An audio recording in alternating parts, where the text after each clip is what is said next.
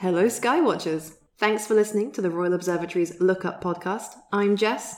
And I'm Aman, and we're going to highlight what to look for in the sky in July this cosmic diary. When looking at faint objects such as stars, nebulae, the Milky Way, and other galaxies, it is important to allow your eyes to adapt to the dark so that you can achieve better night vision. Allow 15 minutes for your eyes to become sensitive in the dark, and remember not to look at your mobile phone or any other bright device when stargazing. If you're using a star app on your phone, then switch to the red night vision mode. As we find ourselves in the midst of summer, we'll find that it's not the greatest time for stargazing. Nights are short and the air is warm, but don't fret, there's still plenty to see in the sky this month. First up, we have the good old moon.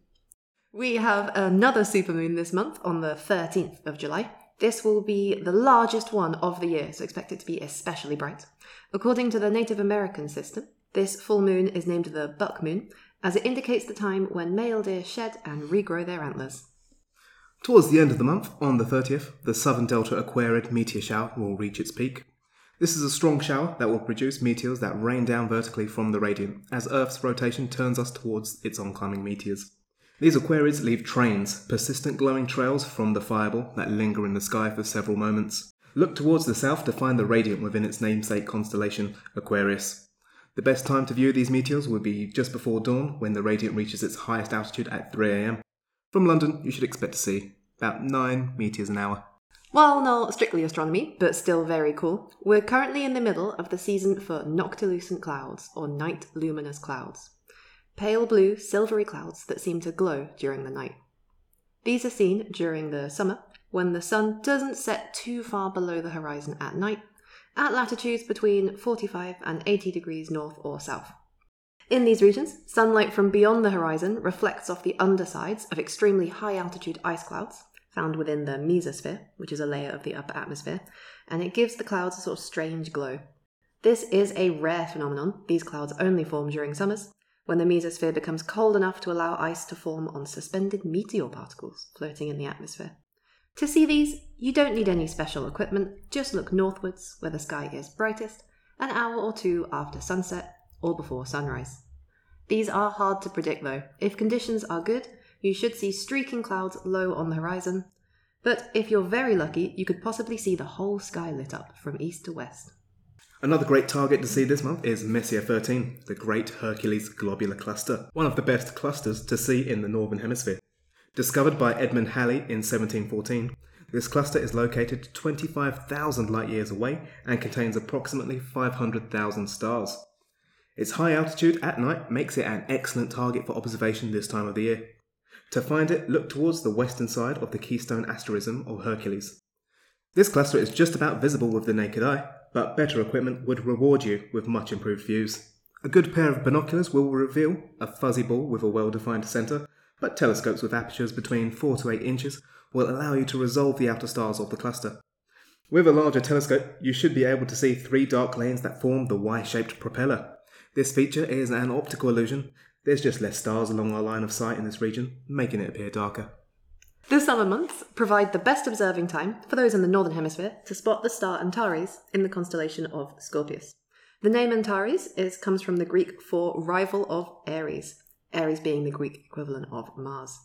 Being a very bright star with a deep red hue, we can see why the comparison to Mars was made. Antares is in fact a red supergiant, a massive star that's nearing the end of its life.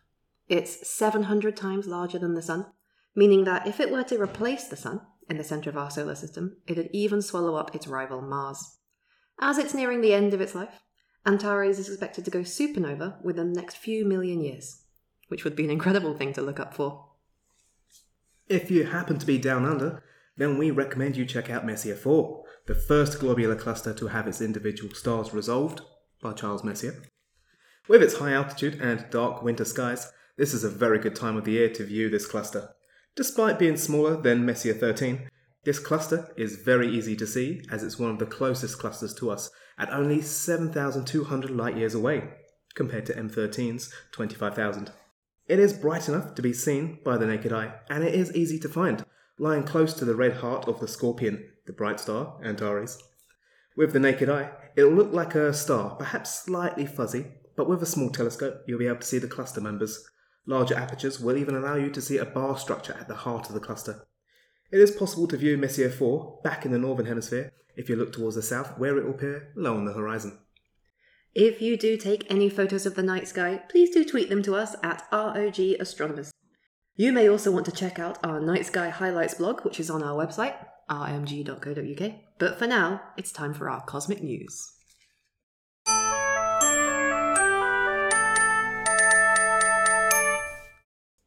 Welcome to the cosmic news part of our podcast.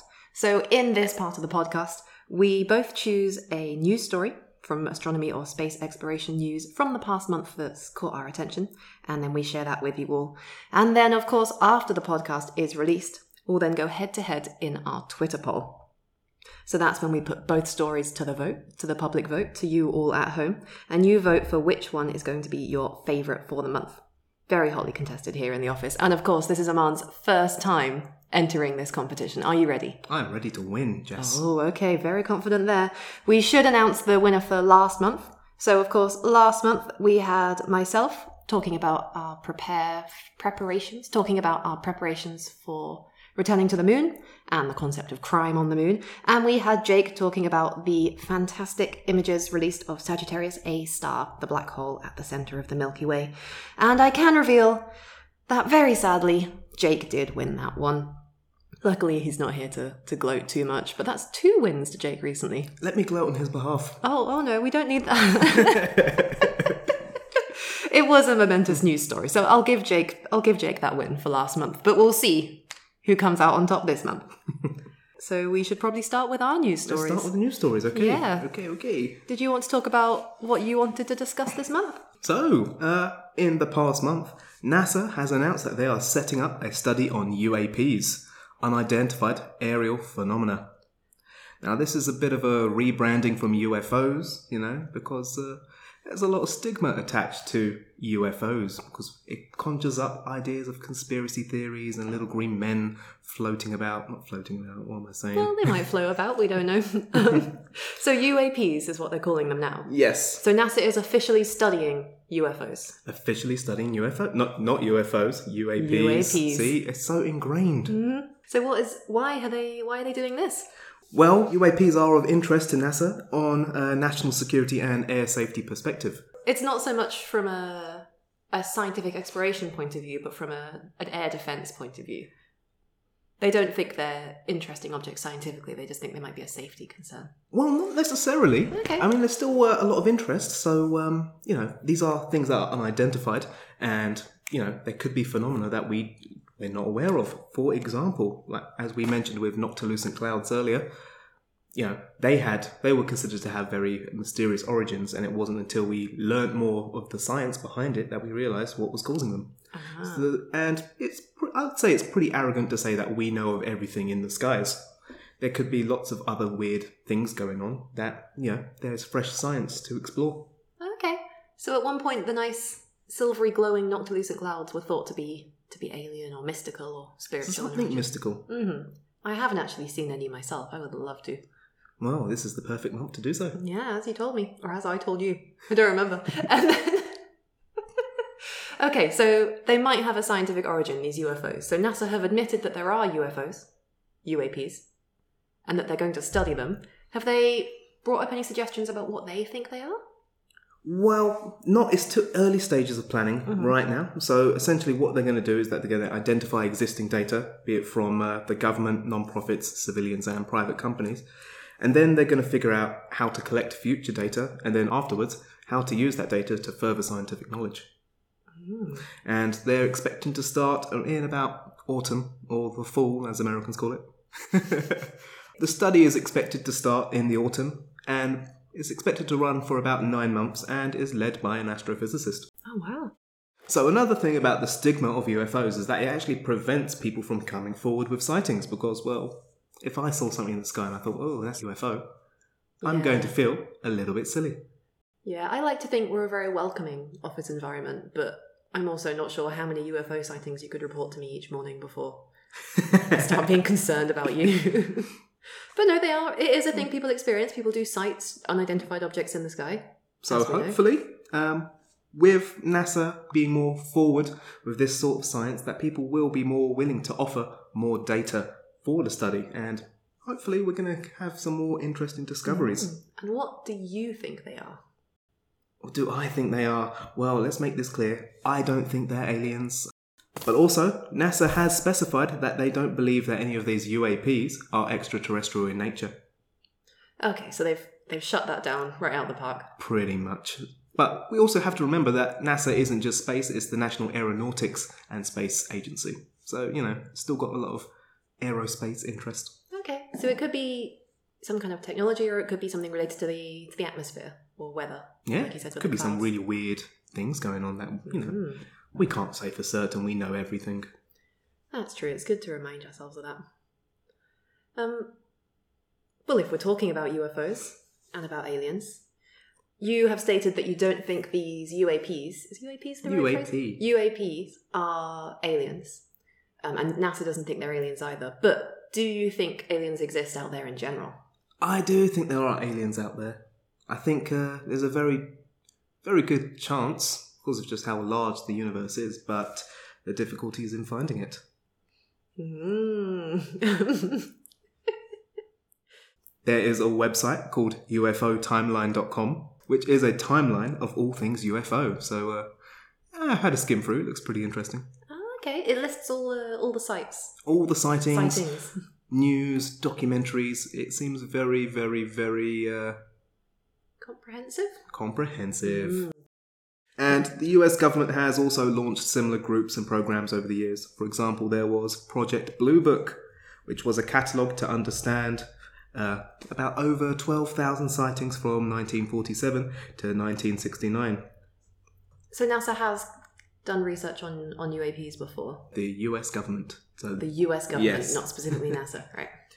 And there's also, uh, I'm, I'm going to butcher the pronunciation, but I'm going to say GEIPAN, which is a unit of the French Space Agency, which has pretty much studied UAPs as well. And they've currently investigated about 3,000 cases. 40% are probably identified cases, 23.5% are definitely identified cases, 33% are unidentified due to lack of data, and even more mysterious, 3.3% of cases are unidentified after investigation. So they reclassified most of their UFOs as, as not UFOs. IFOs, identified flying objects. Yeah, pretty much. 3% are still UFOs. The ones they did reclassify, do you know about do you know what they were, what they turned out to be? I did not do that much research. That's alright. we'll assume funny shaped clouds. yeah. Uh, what else? Or fakes, I guess, because there is always the possibility that people are faking the photos they take or Yeah, hoaxes. Hmm. But not all of them are hoaxes. yeah Well, for example, we have about there are 400 US pilots that have admitting to seeing sightings, and there is a video from 2004 of one of these UFOs and a pilot getting very weirded out, which is pretty cool. It's on YouTube. oh okay so lots of weird shaped clouds out there have you personally aman Have I seen pers- I'm just gonna say no. mm-hmm. There were those, you know, you get those floaters in your eyes. Yeah. Yes, I remember seeing those and was very confused as to what they were. ah. And then I grew up and I learnt about floaters in your eyes, which are very fun. okay. Um, yeah i don't know if i have those too. I don't know if everyone experiences them. But for anyone that doesn't experience them it looks like little see-through blobs in your vision particularly when you look up at a bright light. So yes, I should have explained that. So, child, you looked up at the sky and saw some horrifying see-through monsters approaching from much. above. That must have been And very upsetting. following my line of vision. I was like, what is Oh. going on? That would have been that would have been weird. I don't remember when I learned what those were, but but no, I I empathise. That must have been difficult. These floaters actually have been mistaken for alien features before. Oh, really? For Not just by example- you. Not just by me, by some of the great astronomers. For example, Schiaparelli, with his Canals of Mars. Because one theory for he, these identified lines across the surface of Mars could have been floaters within his vision. Well, I hope no one on the UAP team at NASA has any eyesight problems. Will invalidate all their results.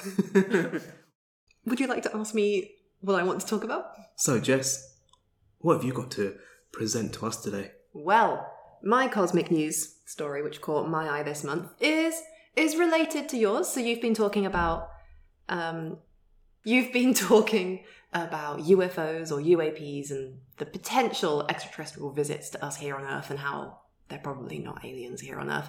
I want to keep on talking about aliens, but not here on Earth. Still within our solar system, but a bit further away. Where, Jess?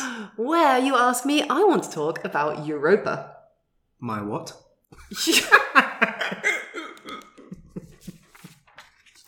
not going That to was an awful joke. dignify I that with may a response. Carrying on through. Okay. So I'll address this part of the podcast to the table. Uh, Europa is one of the moons of Jupiter, one of the Galilean moons of Jupiter, which means it was discovered by Galileo Galilei. Galileo Galileo? Galileo Galilei. Yeah, I get confused which one is which one. Um, discovered by Galileo back in 1610, so hundreds of years ago now. It was big astronomical news in its day as well. So Europa is a moon of Jupiter. It's one of Jupiter's many moons, up to 79 moons, although that figure does vary slightly. Jupiter has a lot of moons. Europa is one of Jupiter's moons, and it was first discovered by Galileo back in 1610, so hundreds of years ago. And that that would have been big astronomical news at the time as well. If if Galileo had a podcast, he might have said it on his podcast, um, because that was the very first time that we had discovered a moon orbiting another planet. So we knew of our own moon, obviously, but until Galileo pointed the telescope at Jupiter, we didn't know there were other moons out there. So he found the four Galilean moons of Jupiter, which are Io, Callisto, Ganymede, and Europa. But it's Europa we'll be focusing on today. We now know it's the sixth largest moon in our solar system, and we think it might have an ocean underneath the icy crust. Ah. But it has been in the news recently because NASA announced that the main body of the uh, Europa Clipper spacecraft has arrived at the Jet Propulsion Laboratory, which is a bit of a mouthful, but I think it sort of leads us into a really interesting discussion about how these missions develop and what happens next. So there is a mission which is going to Europa. It's called the Europa Clipper. Um, and side side note, fun fact: it's called the Europa Clipper after a very fast type of ship, um, mainly in the 18th, 19th century. I'm not a historian, but we are part of the Royal Museum's Greenwich, and we have the Cutty Sark, um, which is also a clipper, one of the fastest ever, in fact. Um, so there's a nice little link between us and, and NASA. There we go. Yeah. So we have the Cutty Sark, our Clipper, and a Clipper was just a fast type of ship in general. So they've named this mission to Europa the Europa Clipper because it will be traveling incredibly fast and whizzing by Europa on multiple flybys, up to 50 flybys. And of course, it will be studying this internal ocean that the moon has. So there's a link to the sea and to ships there as well. I've really over explained the name, but I liked that link. So. It's a great fun fact. Fun fact. Thanks. There's my fun fact. Uh, this spacecraft will be launching, leaving the Earth in 2024. And it has arrived at the Jet Propulsion Laboratory now in 2022 because there's two more years of like final assembly and testing before it finally gets to launch. So it was in the news this month because it was built at the Applied Physics Laboratory, I believe, APL, which is on the other coast of America, and it's been shipped across to, to JPL, which is in California, the Jet Propulsion Laboratory. And you'd think that would be the end. They've built it, it's there, but now two years of testing. Do you know much about the, the testing spacecraft undergo? No, I don't. Oh, let me tell you more about it then. um, so obviously they've spent decades planning and then designing and developing this spacecraft. They're going to spend millions of dollars or pounds, whatever currency you want to choose, launching it out into space and sending it on a five-year journey to to Europa. So if it breaks either during the launch or on the way there, it's going to be a real shame. That would suck. It would indeed be rubbish. So they test these things really thoroughly um, before they launch them. So they do things like uh, vibration testing. They just violently shake the whole spacecraft to check it still works afterwards, um, because it will be violently shook during launch. They do shock testing, so they like impacts of shocks from different angles, because when different parts of the rocket like disengage during the launch process, it'll there'll be like a shock to the spacecraft. So they check nothing falls off. And then they do vacuum testing. So when the spacecraft leaves the Earth's atmosphere and then leaves the rocket, it's a Falcon 9 Heavy, I think it's going to launch on. um, which is one of the SpaceX ones, uh, it'll be out in the vacuum of space. And so we had they have a, a giant, huge vacuum chamber in the Jet Propulsion Laboratory, and they put it under vacuum conditions and change the temperatures. It's a thermal vacuum uh, to see if it still works afterwards. Um, and they also do acoustic testing. So if you've ever been near a rocket while it's launching, I haven't. Have you been near a rocket, rocket while it's launching? I haven't, but I heard it's pretty crazy. It's pretty crazy and it's pretty loud. It's so loud the sound vibrations could damage delicate equipment. So they they replicate the noise of a launch. They do acoustic testing to the spacecraft as well. Those must be some really big speakers. Mm-hmm. Right? Be very unpleasant. I don't think they stand next to the spacecraft as they're doing this to it. I remember reading uh, one of these fun facts is that if uh, you were next to a space shuttle during launch, it could stop your heart From the sound? from the sound waves itself. Wow. So, uh, So don't yeah. stand too close to shuttle launches, kids. Um, So, I do have a question. yes, please go ahead. Once they've abused the satellite, Mm-hmm. do they use that one or do they build a new one? Ah, they do have structural thermal models. They do often build models of satellites and abuse the model. But the real one goes through a round of testing as well, um, because they have to make sure it's there aren't any like faults. Even if you've designed it perfectly, if someone's not screwed a bolt tight enough, it might still not work. So you have to you test a model, but you test the real thing as well. Um, and it's I said it's going in a very big vacuum chamber. It's a very big spacecraft. It's about three meters tall and one and a half meters wide. That's when everything's folded in but it's going on this 5 year journey to Jupiter. So it's got these massive solar panels to power it once it's out there. And with the solar powers unfolded, it's about 30 meters wide. Wow. Yeah. So it is big. It's also heavy. It's about 3,000 kilograms without any fuel inside it. And there'll be a lot of fuel inside it for the various sort of, um, like orbit insertion burns. So it'll get to Jupiter and then it will have to slow down to move into an orbit around Jupiter. So even though the spacecraft is exploring Europa, it'll stay around Jupiter. I think it's just easier orbital mechanics wise, and do many, many flybys. So it'll pass by Jupiter up to 50 times. Or it'll pass by Europa. So, what I read about the Europa Clipper is that it's Mm-hmm. orbiting Jupiter, because if it was uh, orbiting Europa, it would be uh, too close to the radiation Yeah, you're right. I read that too. Jupiter itself has a massive magnetic field. And then as Europa passes through Jupiter's magnetic field, it undergoes sort of an induced magnetic field as well. Um, which is one of the reasons, by the way, they think there's an ocean underneath that surface. But my link between your cosmic news and my cosmic news is aliens. Because I like talking about aliens. You spoke about UFOs and how they're probably not aliens. Um, one reason that scientists want to explore Europa is Europa might have aliens. What? I know. or more accurately, it's possible there's some kind of microbial life within this ocean. But it might have aliens. That's the definition of alien. Um, so, again, a bit like NASA was very clear in the launch of this UFO. U was it UAP? UAP. I'm never going to remember that. Um, they're just UFO is so catchy. It's not as catchy. Yeah. Um, they made it very clear that they're not looking for extraterrestrial life with the UAP launch. They're looking to explain the phenomena. Um, this mission to Europa is about determining Europa's suitability for life, not specifically looking for the life. So, what sort of life could they find on Europa? Well, so the moon itself is made of rock, and then it has an outer layer of water ice. Um, there's a shell of water ice covering that rock, and we think, again, it's not yet been fully confirmed, that a lot underneath the ice shell there is liquid water, about 100 kilometers deep. Well, some of that 100 kilometers is ice, 100 kilometers in total. Um, so there's an ocean covering the whole of that planet. So there's warm liquid water, salty water, it is, in fact. And so there might be something living in that salty water. It'll have to be something that can cope with uh, extreme pressures, because if you're at the bottom of an ocean, there's lots of pressure. Um, possibly something anaerobic, something that doesn't use oxygen, because it's not exposed to an atmosphere, and Europa doesn't really have an atmosphere, so it'll need uh, to survive in different ways. Both these things are possible because we've found Extremophiles. Extremophiles. We have found a collection of living things living um, on the ocean floor here on Earth, so under extremely high pressures in very dark, cold, not oxygen rich environments. So it is possible. And us learning more about extremophiles, about life that can live in extreme like environments here on Earth, is what has prompted some scientists to think, well, maybe it doesn't have to be like a perfect environment for life. It could be an incre- very difficult place to live, but still there might be something living there. That's true. We have Mm. a very terrestrial view of life that we need water, we need a decent, nice temperature, we need an atmosphere. And, well, I think if there is life in Europa, it's not going to rely on any atmosphere, which is quite exciting. hmm Might be And- something under there. There's also the fact that if we find life so close to us here in the solar system, then that means there's a much greater chance of there being life out there in the universe.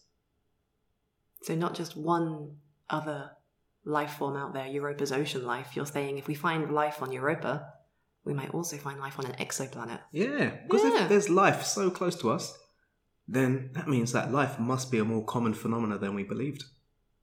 Mm-hmm. No, valid. Um, so with this this news story about the the transfer of the spacecraft to JPL, I watched the video of them unpacking it, which I thoroughly recommend. It's very quick. It's like a time lapse, and you really get a sense of how like how is an entire industry around this sort of spacecraft design and movement because there's so many people around this spacecraft and they're doing it so incredibly carefully. They're being very delicate with it. And everyone is completely anonymous because everyone's wearing these strange white uh, sort of full-on white bodysuits with hoods and then masks and then goggles. So you can't see who anyone is um, and that is because spacecraft are assembled in clean rooms um, mainly, well, there's a few reasons, but especially for missions to places like Europa. If, say, a human sneezes on the spacecraft, somehow some of those microbes survive the journey all the way to Europa, and then we find microbes at Europa. We don't know whether they're human sneeze microbes or real or real scientific discovery, so it um, invalidates your results if it's not built in a clean room. But yeah, they try and reduce bio burden as much as possible. So you can never get rid of every microbe on a spacecraft, but they wear these clean suits. Um, it's all assembled in clean rooms. Everything is sterilized. Um, it's super cool. I they don't allow casual visitors to these assembly places because of the bio burden, but I would really like to go by and watch some of this assembly and testing process. I don't know if you can get me into to JPL. Sadly, not. No, no I don't there. have those sort of connects. Um, I know some other cool things. One of the instruments is designed to. Well, one of the hopes is that the clipper flies through one of Europa's suspected uh, water plumes. So hopefully it could gather some of that water, some of that material, and there is the possibility that life could be swept up into these plumes. So there is the very, very, very small chance that we could detect life directly on the spacecraft itself. That would be insane. Because, yeah, it's not a lander, is it? It's not going to visit the surface or go under that ice and look at the water directly. It's only flying by. But if it does happen to, to collect microbes from a jet in that flyby, that solves the problem. No further missions needed. Although we should say that these these water plumes are suspected. We're not 100% sure if they exist, but they were possibly detected by Hubble a while ago. They were, yeah, and I think they've since looked back through back through old Galileo data, and which was a, a previous spacecraft visit Europa, and they think they found plume, evidence of plumes in that data as well. Um, but that leads us nicely on to to why we think there's an ocean underneath Europa. We've seen plumes. That's We've one line of evidence. Um, so when you look at Europa from space, you see a shell of ice. Um, and we're not just saying there's an ocean underneath because we want there to be an ocean underneath. There is evidence that points towards the fact there's an ocean underneath. So if you look at images of the surface of Europa, you can see it's covered in cracks. Um, and you can also see no real evidence of impacts and impact craters. There's a few craters on the surface, but not many. And everything in the solar system gets hit by lumps of rock all the time. So all surfaces have impact craters on them. So the only reason Europa doesn't have any is because something has wiped that surface clean again, so some kind of geological resurfacing. I believe Europa is the smoothest object in the solar system. Yeah, I read that. Smoothest. Um, I then read that it might have a, a series of spikes along the equator, Oh. but that seemed insane, so I wasn't going to say it. But like it's got a ring of spikes. Um, yeah, so some kind of geological resurfacing. So maybe there's liquid water under the surface creating that sort of process. The cracks themselves might come from where the surface is being uh, like deformed by that liquid water underneath, liquid water is being pushed up between the cracks in the ice, sort of smushed up between. I'm describing this really poorly. Well, Um, we do believe that uh, Europa is actively being deformed, and that's actually the heating mechanism that keeps these oceans liquid.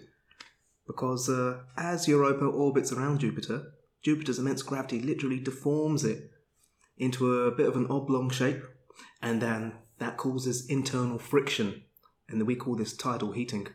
Nice squishes and squashes it. Um, and yeah, that's where the warmth comes from to give us that ocean full of potential alien life. Another bit of evidence for there being water beneath the crust of Europa is the fact that we see aurora on its surface. And what's really strange is that they're quite low in latitude, which is really strange. And we believe that it must be, you know, salty water beneath the icy crust was responsible for these strange aurora locations. Mm. And talking about salt, we think it's salty water because uh, Europa has got this ice crust, but it's not a beautiful, pristine, like like an ice cube from your freezer ice crust. It looks kind of dirty, and that is salt deposits across the surface, possibly from that from that internal ocean. And a salty ocean would have a lower freezing point than a non-salty ocean, which would help it to exist. So this mission won't get there until 2030, assuming it launches on time in 2024, because these sort of decade-long development processes often often have delays and setbacks. We know that with James Webb took much longer than originally planned to actually launch. But if it does get there in 2030 and it starts collecting data and results, hopefully soon, soon in several years, we will at some point get some information back. And from this mission, they'll be able to, to learn even more about Europa and characterize and really confirm if it's a global ocean underneath the surface. And then if there is a global ocean, maybe there's life in it. Maybe that life is building tiny little microbe spacecraft, flying those spacecrafts out of the plumes back towards the Earth, and then we're seeing them as UFOs. It'll be an exciting time for NASA. It's an exciting time for us all. I don't think that's real, just to make that very clear. One final fact about Europa, which I think is interesting, and then we can talk about other icy moons if you like. But Europa has this ice shell, and then underneath the ice shell might have liquid water. Another reason to add to that long list of reasons about why we think there's an ocean is the ice shell is moving at a slightly different rate to the underside. We think. Huh. Um, a picture picture yourself wearing a mask, and then if you turn your head really fast, and the mask doesn't follow you. And the only reason you'd be able to have a surface moving independently of of your crust is if it's you know moving along on this ocean. Huh. Slippage. some sort of drag going on. Mm, and that's the pull of Jupiter pulling on that ice, the gravitational pull of Jupiter. Europa isn't the only moon that we think has an ocean underneath the surface, though. Do you know of others? Enceladus. Is that your favourite moon? That's, that's one of my favourite moons. Yeah. I wouldn't say it's my favourite moon.